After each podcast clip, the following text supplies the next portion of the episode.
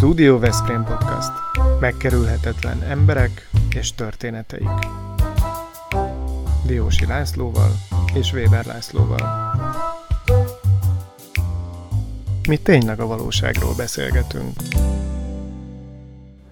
A Studio Veszprém Podcast patronus klubjának tagjai. A Royal Kert Kft., a Nyugalom Kft. és az ASICS Intersolar Kft. Kedves nézőink és hallgatóink, a Studio Veszprém Podcast 48. adását nézik, hallják, és ebben az adásunkban a vendégünk Géci János, József Attila díjas író, képzőművész, szerkesztő, egyetemi oktató, kultúrpolitikus, biológus, nem tudom, mit mondjak még. János, kihagytam valamit esetleg a felsorolásból? Ez, ez, ez már így is sok volt. Így is sok.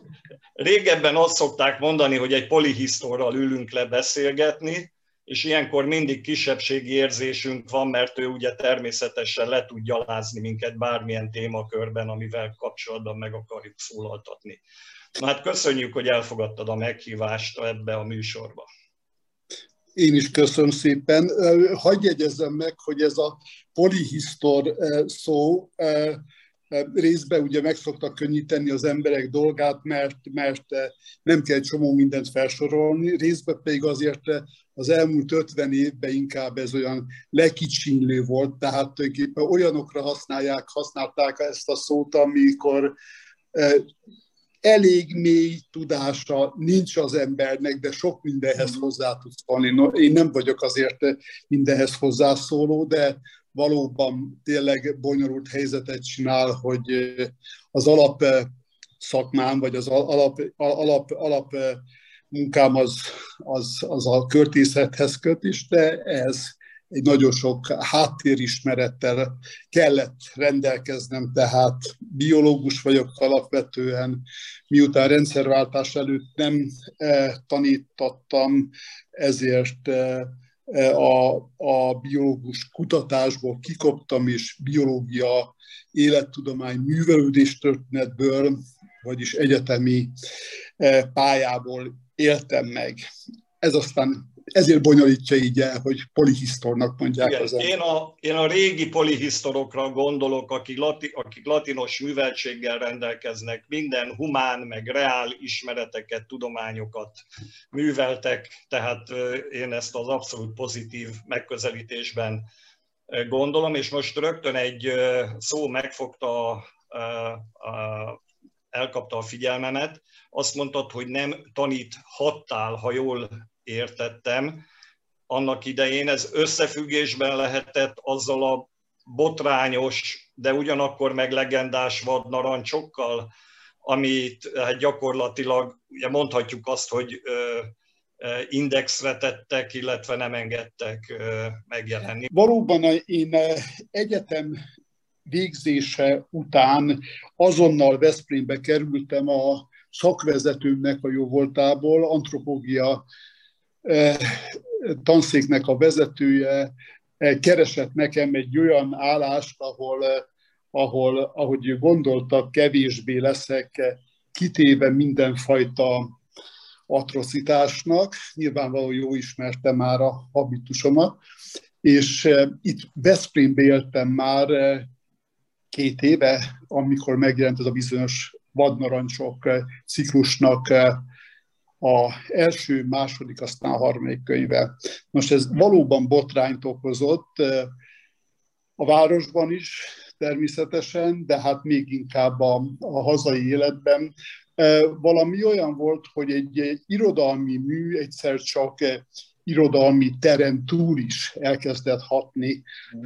ami egy szerzőnek általában nagyon nagy boldogságot okoz, de én nagyon fiatal voltam, tehát 24 éves koromban egyszer, egyszer csak eh, egy olyan fajta érdeklődés eh, kellős közepébe pottyantam, amivel nem feltétlenül tudtam mit kezdeni, és jelzem, nagyon sok eh, negatív visszajelzés, nagyon sok méltánytalanság is ért a, tehát nem pusztán dicséret.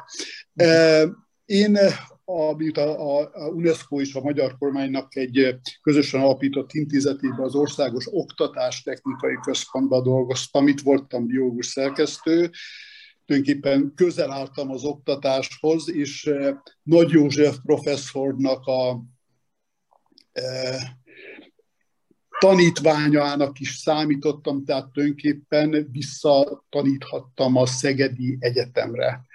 E, de mikor ez a, ez a kutatói státusz megszűnt, akkor e, tulajdonképpen mindenfajta indoklás nélkül e, kikerülhetett. Én is kikerültem az egyetemről, és, és majd csak a rendszerváltás után, illetve annak a pillanatában kezdtem el ismét tanítani, vagy taníthattam először a képzőművészeti egyetemen.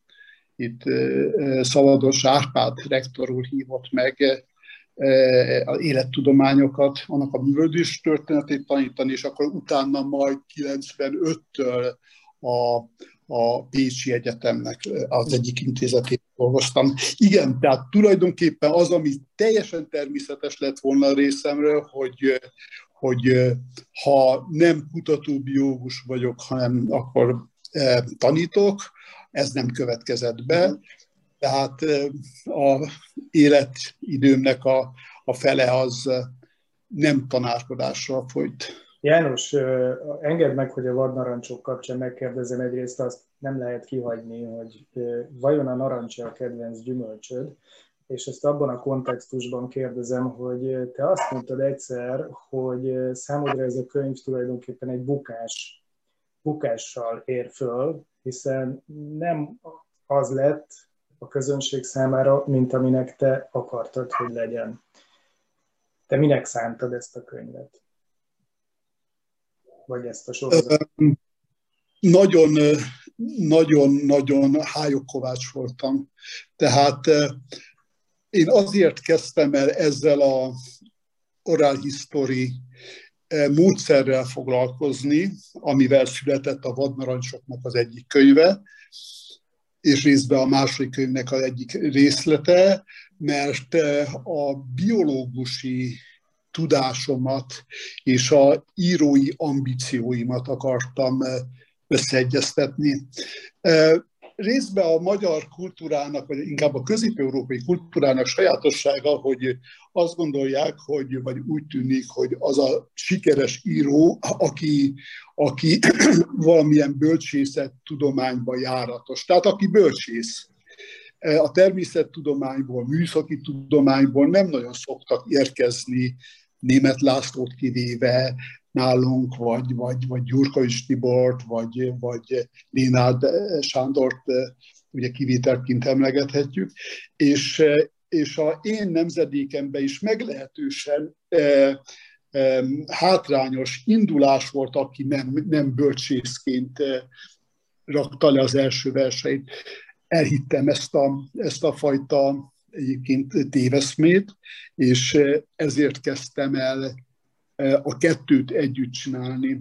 De a, a valódi bukás nem ez volt, hanem amikor azzal szembesültem, hogy, hogy túl nagy lett a siker.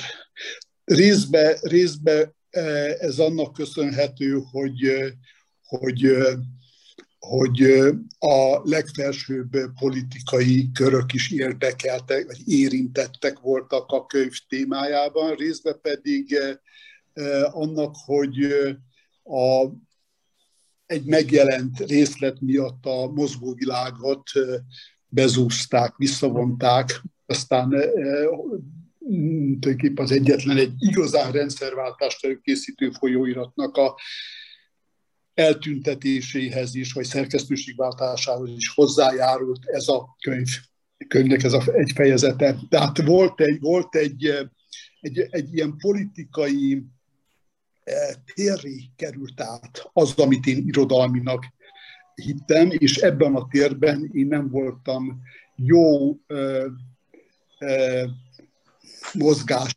lehetőségekkel megáldva. Tehát én nem, nem tudtam ezt a helyzetet kezelni, és ilyen szempontból mindenféle sodródás is bekövetkezett. Tehát tulajdonképpen nem tud kihasználni a, azt, a, azt a helyzeti előnyt, amit a, minden írónak a vágya, hogy, hogy egyszer csak százezres példányban jelen van, hogy egyszer csak nem a, csak a szakma, nem csak a nemzedéktársak figyelnek rá, hanem egy teljes társadalom, egyszer csak filmet akarnak belőle csinálni, színházba akarnak, színházat akarják csinálni. Jellemző, amikor bemutatták a, a vadnarancsokból a, a Címer Józsefnek a, a környezetébe Pécset, én el sem mentem a darab bemutatójára. Tehát ennyire... De, de miért? Mi, mi volt nem, egy, nem, nem, nem érdekelt a, az, hogy, hogy mások az én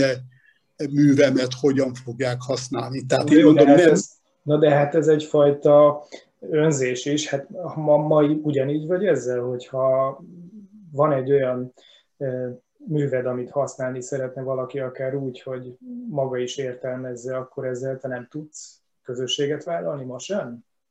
Vagy Dehogy nem. Csak ez fordított a helyzet.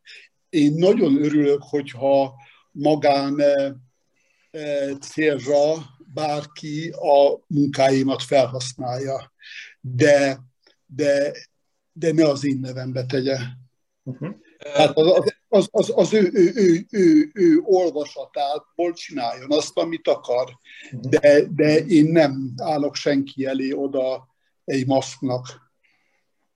János, Engedjél meg egy kérdést, bár most úgy leragadtunk a vadnarancsoknál, méltán, mert ez fantasztikus mű, és aki nem olvasta, annak ugye mondjuk, hogy a droghasználatról szól, a, a prostitúcióról szól, az olyan devianciákról, amelyek akkor ott a pártállami időkben kicsit tabu témának számítottak, csak egy gyors reflexiót kérnék, tehát nem egyetemi előadást róla, hogy mit, hogy látod, eltelt azóta 30 év.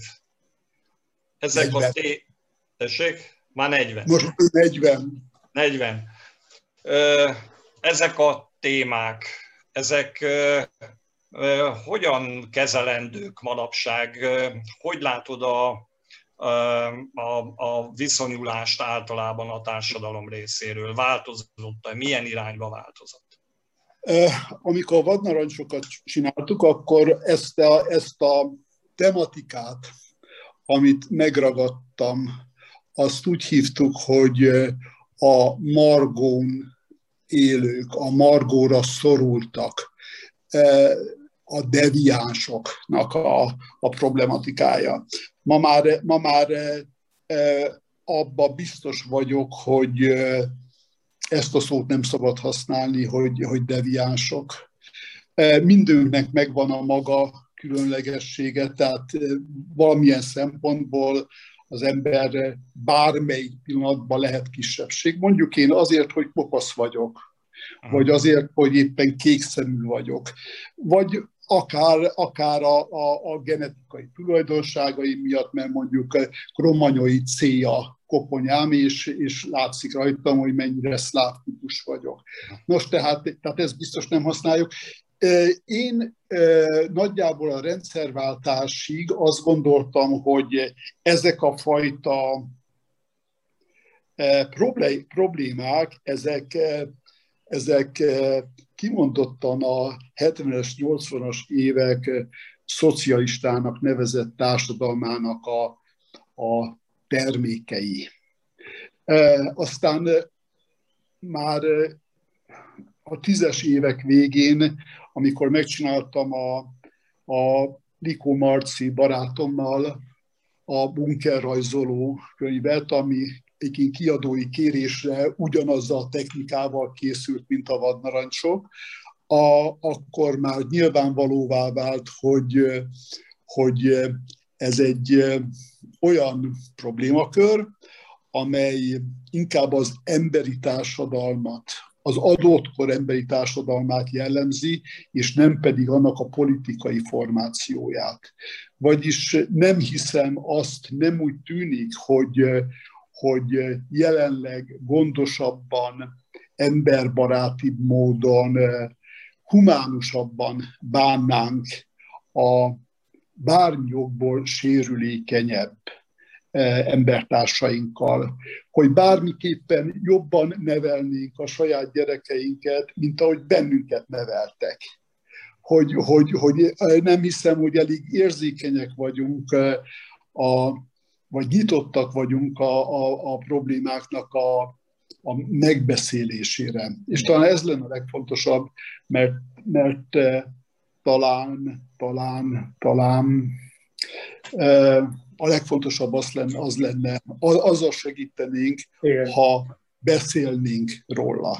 Itt most muszáj, hogy idézelek téged. Azt mondtad egyszer, hogy az értelmiségnek az a dolga, hogy az emberek mellé álljanak, és ezt követően azonnal elmondtad ugyanezt, hogy beszélni, beszélni, beszélni.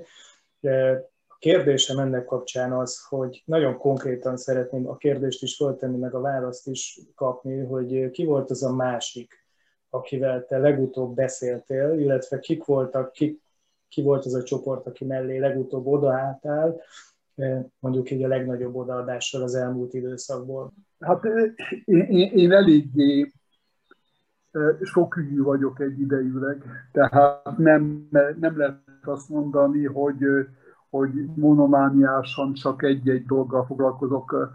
Ami folyamatosan jelen van az életemben, az ugye az egyik a Veszprém. Hát a Diósi Raci 77 történet Dióhéjban című könyvében is beszél a cigányságról, a Veszprémi cigányság ügyéről, azokból az időkből, amikor ő még városvezető volt, és neked 2002-ben jelent meg, illetve egy szerkesztésedben gondozott kiadvány jelent meg a cigányság társadalmi helyzetéről. Nyilvánvalóan ez egy olyan kisebbség, egy olyan téma, ami mellett, ahogy mondott, te sem tudsz elmenni, azóta sem napi renden van nyilvánvalóan. Csak röviden, látsz-e valami változást? Eltelt 19 év ahhoz a könyvhöz képest, amit szerkesztettél a helyzetükben? Vagy egyáltalán a kisebbségek kezelésében történt-e mondjuk jelentős radikális változás bármilyen irányba? Botrányos módon nem történt tehát e, e, ezt a nem történt természetesen kronológiailag vagy ideológiailag is ki tudom fejteni, érveim vannak. E, a, a legnagyobb bűneink, társadalmi bűneink egyike az, hogy a saját magunk nemzettársaival legyenek ők cigány származásúak, vagy roma származásúak, nem foglalkozunk marginalizálódott sajnos az ügy. Ezt tanárként is,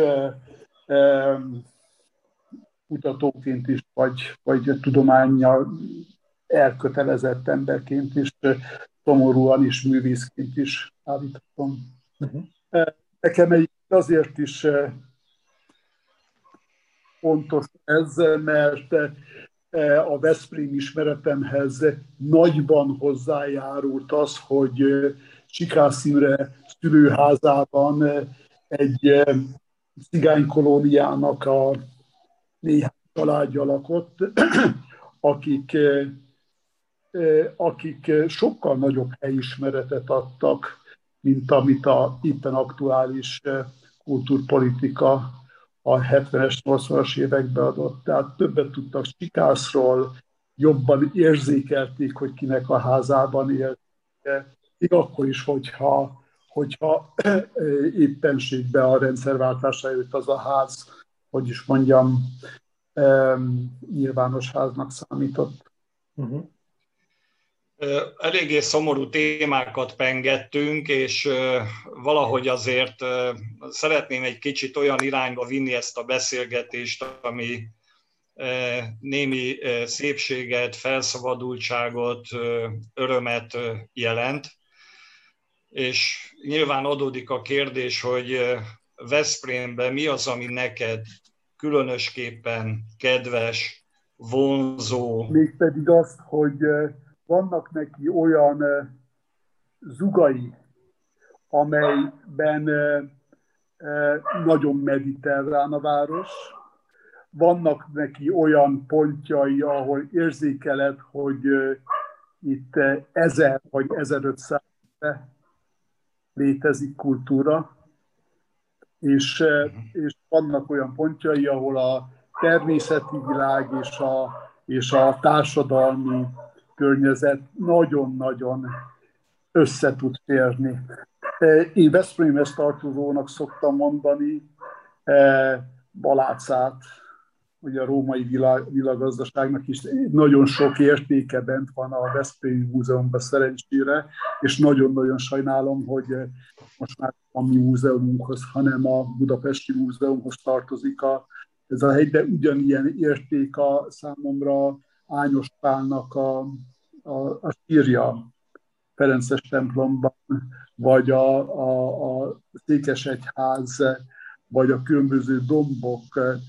Tehát Veszprém azon pici helyek egyike, amit, amit élvezettel lehet belakni, ahol, ahol az emberek még képesek hosszú-hosszú idő után is a másik iránt érdeklődni.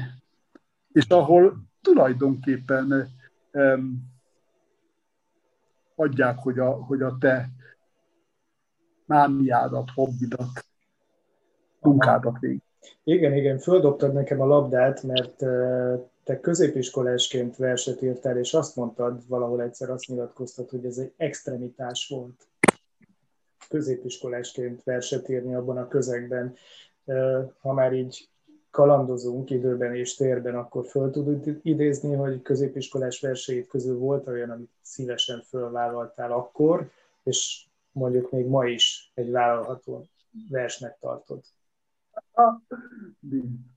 Tehát a, a középiskolás verseim úgy gondolom, hogy a, a leginkább a, akkor magyar tanárom által kezembe adott könyveknek a hatását mutatta nem is tudom, hogy hogy lehetett összeegyeztetni, hiszen Nagy László, Pirinszki, eh, Keszthelyi Rezső, Técsi Margit, eh, Kassák volt együtt, természetesen Attilával. Eh, ma már, ma már azért Isten kísértésnek tartanám ezeknek a, a valami fajta vegyvidékét összehozni. Egyébként sem, tehát én, én nem nagyon tudom a saját szövegeimet, tehát öt évvel ezelőtt egy ilyen irodalmi éjszakán a, a jelenlévő húsz költőt úgy hívták ki a, a, a színpadra, hogy felolvastak egy versszakot, és a költőnek rá kellett jönni, hogy ők invitálják fel a színpadra. Én nem ismertem meg fel a saját vers. El a nézőtéren. És egyébként te találkoztál már olyan verssel, ami Veszprémről úgy szól, ahogyan érdemes hallani Veszprémről, vagy ami neked eh, hozza azt az érzést, amiről az előbb beszéltél, vagy akár egy irodalmi műről. Van-e ilyen? Nagyon érdekes, hogy eh, ugye a, a, a, eh, már hat éve ötöd magammal csináljuk a, a Séd folyóiratot, ez évi hatszor jelenik meg, és az egyik a miatt az egyik utolsó számunk a, a Veszprém a megjelenítés képzőművészetben, iparművészetben, illetve tehát tematikusan áttekintettük a Veszprém irodalmat, és kiderült, hogy számomra nagyon nagy tanulság, hogy, hogy a pályatársak Veszprémi tematikával nem rendelkeznek. Tehát, amit mondtad, egy várost akkor lehet költőileg megragadni, hogyha az ember itt született, meg, meg, meg itt, itt nőtt föl, meg mondjuk itt fog majd meghalni. A többi csak egy ilyen átutazó turista verseny. A városnak erre nem volt mersze, vagy igénye, hogy ilyen embereket, hogy is mondjam, etessen. Egyedül a prózaíróknak volt. Elsősorban a Csolnoki eh, Lászlónak és, és Viktornak. Nagyon-nagyon jó város megjelentő szövegei, Jenőnek is, de hát Jenő inkább a, a, a Veszprémnek a természeti közegét volt, a természeti múltját tudta megcsinálni. E, nincs, nincs igazából, most gondoljuk bele, hogy a, a, a Veszprémnek a nagy, nagy ikonikus képeit nem Veszprémiek csinálták meg, Jancsónak a filmjében látjuk ugye a, a, a, a várról lezúdó ezre, vagy, vagy Pirinek a, a, a, a játékfilmjében látunk igazi Veszprém képeket, meg néhány szobról, ami a Zsuzsitól kezdve az István és Gizeláig, ami Veszprémet jelképezi, ezek nem Veszprémi alkotások. Ezeket nem láttatja magát a város, hanem kívülről, ahogy egy másfél napra ideérkező turista a város látja. No, figyelmesen hallgatva a mondandódat, azért némi kritikai élt véltem felfedezni a város művészeket megtartó tevékenysége kapcsán, és nem vonhatom ki magam ez alól, hiszen 16 évig polgármester és uh, ugye el kell egy kicsit gondolkozni azon, hogy mit csináltunk jól, vagy mit csináltunk rosszul. Lehet, hogy sok mindent rosszul csináltunk, de a rendszerváltás után az biztos jól tettük, hogy azonnal Géci János a város legmagasabb elismerését kapta meg, a Gizella díjat, és azt meg biztos nem csinálták jól a döntéshozók, az országos döntéshozók, amikor a József Attila díjat, ha jól tudom, az csak 2010-ben vagy 2011-ben kaptad meg, miközben már ugye országos elismertséged alig ha volt vitatható. Mit jelentett ez neked, ez a spéttel történő elkönyvelése a József Attila díjnak? Hogy látod ezt a dolgot, vagy ezzel nem érdemes foglalkozni, hogy mi volt a múltban? Részben valóban nem nagyon érdemes ezt, ezt túlságosan boncolgatni, megtörtént. Tény az, hogy, hogy én először József Attila díjra a vadnarancsok miatt voltam felterjesztve, és egy nagyon jeles pályatársunk halott Nester volt, aki korainak találta. De ezzel szemben úgy beégett a, a nemzedékbe ez a nem megkapott József Attila díj, hogy tulajdonképpen mindenki azt kérdezte, hogy én most másodjára is megkaptam a József Attila díjat. Na, tehát, tehát azt gondolom, hogy ez a vidékiek, vidékiekre általában nem szokott odafigyelni a, a hazai kultúra ennek a következménye. Többet nem értek, több, többet nem, nem kell vele foglalkozni. Egyébként a József Attila díjnál sokkal jelentősebbnek, eh, fontosabbnak gondolom az Artisius díjat, amit előtte egy olyan 5-6 évvel ezelőtt kaptam, eh, mint a József Attilát, azért, mert abban a díjban eh, kevésbé van jelen a kultúrpolitika. Uh-huh. Tehát csak a művészi értéket jól, rosszul, de arra fókuszálva adják. Úgyhogy, de hát már annyi díjat kap az ember 50-60 éves korában, hogy, hogy azt kell hinni, hogy, hogy a korának szól. János, a hátralévő időszakban, a művészeti kiteljesítés időszakában még, ami ugye 20-30 évre tehető. Minimum, minimum. minimum. A családban mindenki 90-100 évig él, úgyhogy még van 30 akkor, éve. Hát akkor jól mondtam, kész. A kérdés arra vonatkozik, hogy mit szeretnél elérni, mivel szeretnél foglalkozni, mi az, ami mozgat téged, mire számíthat a téged szerető baráti közösség, az ismerősök? Úgyse ez lesz, de, de én nagyon szeretném, hogy ha amit a te idődben, polgármester idődben elkezdtünk, és ugye kiadtunk 45 várutca 17 könyvet, hogy ezt a sorozatot meg lehet, fel lehet éleszteni. Tehát a városnak vissza lehet adni a, a, azt a múltját, ami, ami, ami valahogy kivult. Tehát a igazi életprogram ezzel kapcsolatban természetesen e, ugyan jóval kevesebbet dolgozok, mint szeretném. Biztos, hogy nem fogok többet foglalkozni a rózsákkal, tehát a rózsák művelődés történetét azt abba hagytam a 17.-18. századnál. Hát kiadtad a rózsák labirintusát, és ezzel megtörtént a dolog, nem? Vagy még? Hát ez ugye 8 kötet, 8 ilyen vastag kötet az elmúlt 30 év alatt, és ez a, ez a rózsák labirintus az összefoglalója volt. Még lehetne írni a 19.-20. században, nagyon sok érdekes dolog van, de, de ez már egy másik élet kellene. Én azt gondolom, hogy hogy, hogy szívesen fogok még írni. Ugye az írás az mégis csak a, egy, egy saját magam komfortérzetének a javítása. Tehát ha én nem élvezném, akkor, akkor, akkor mások számára se ajánlanám fel az olvasást a lehetőségét. Tehát azt gondolom, hogy ez a második dolog.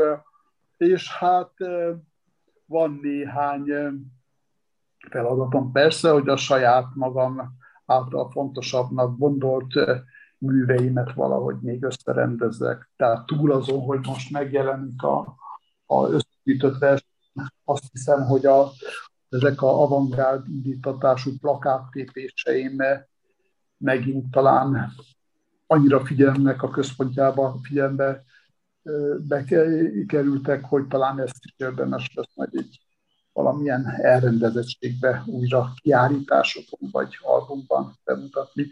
De nincsenek, eh, a mindennapi életen túl nincsenek nagy terveink. Én nekem mániám a város monográfiájának az elkészítése, ami várat magára, és ha úgy adódna, akkor vállalnál szerepet ebben az ügyben? Nem kerestek még ilyen eh, eh, ebben a ilyen feladattal nem tudom, tehát az aktuális leterheltségemtől függ. Tény az, hogy én ilyen szempontból ugyan közösségi figura vagyok, de hogyha éppen dolgozom, akkor, akkor eléggé morsz vagyok, hogyha nem azzal a munkával zavarnak, ami, vagy keresnek meg, ami, ami, ami, amit, amit éppen, éppen amiben... De neked nem megírni kellene már, mert sok mindent megírtál mondjuk Csolnoki Jenőről. Tehát inkább csak össze kellene gyűjteni, összerakni, iránymutatást adni, segíteni, de hát ez nem az én kompetenciám, csak a mániám, és mm, hát köszönöm szépen a válaszodat, mert azért én úgy érzem, hogy nyitott vagy ezekre a lehetőségekre. Igen. Minden, minden kultúrájával kapcsolatos engem azt hiszem utolsó pillanataimig érdekelni. Lassan a végére érünk a beszélgetésnek, és mindenképpen vissza kell térni az elejére, legalább annyi, eh, annyira, hogy megválaszold azt a kérdést, hogy mi a kedvenc gyümölcsöd, ez az első, amit én még fontosnak tartok. Mi a hát kedvenc gyümölcsöd? Ja nem, a, a rózsa az nem gyümölcs, igen. Így van. Az egy virág. Bár valahol eszik. Igen, hát a, a rózsának, a, tehát a csükkebogyó tekinthetjük akár gyümölcs. Hát azért ez a gyümölcs is e, időről időre más gyerekkoromban a, a görög és a, és a őszi barasz volt a kedvenc gyümölcsöm, most, most, most tulajdonképpen néhány éve kínai utazásom óta a mangó az, ami oh. teljesen ápráztat, és természetesen a, a jó régi kék szilvák is még mindig el tudnak kábítani. Ez utóbbi egyébként a fáról formájában, vagy a párlat formájában? Én nem vagyok, eh, eh, én borívó vagyok, tehát a, a, a, a pálinkákat nem, illetve a jó vajdasági pálinkákat tudom. Igen jelenti, hogy, hogy ha van egy liter barack pálinkám, az, az, az egy évig tesz külön. Oké. Okay. Hát akkor majd legközelebb, ha találkozunk, akkor kocintunk. Igen. És szeretném neked a könyvet majd dedikálva átadni, mert a hát oldalán a te neved is szerepel olyan személyekével együtt, mint Csolnoki Jenő, Csóri Sándor, Fejtő Ferenc, Kertész Imre, Nagy László, tehát akiket, akik valamilyen kontextusban fölemlítésre kerültek a könyvbe. Tiszteljél meg azzal, hogy elfogadott tőlem. Nagyon szépen köszönöm a, köszönjük azt, hogy eljöttél a műsorunkba, és öröm volt veled beszélgetni. Én köszönöm szépen, és ha lesz majd rá alkalom, akkor máskor is. Köszönjük Köszönöm. szépen, várunk. Köszönjük. Szia! Ez a Studio Veszprém műsora volt. Hallgasson ránk minden pénteken!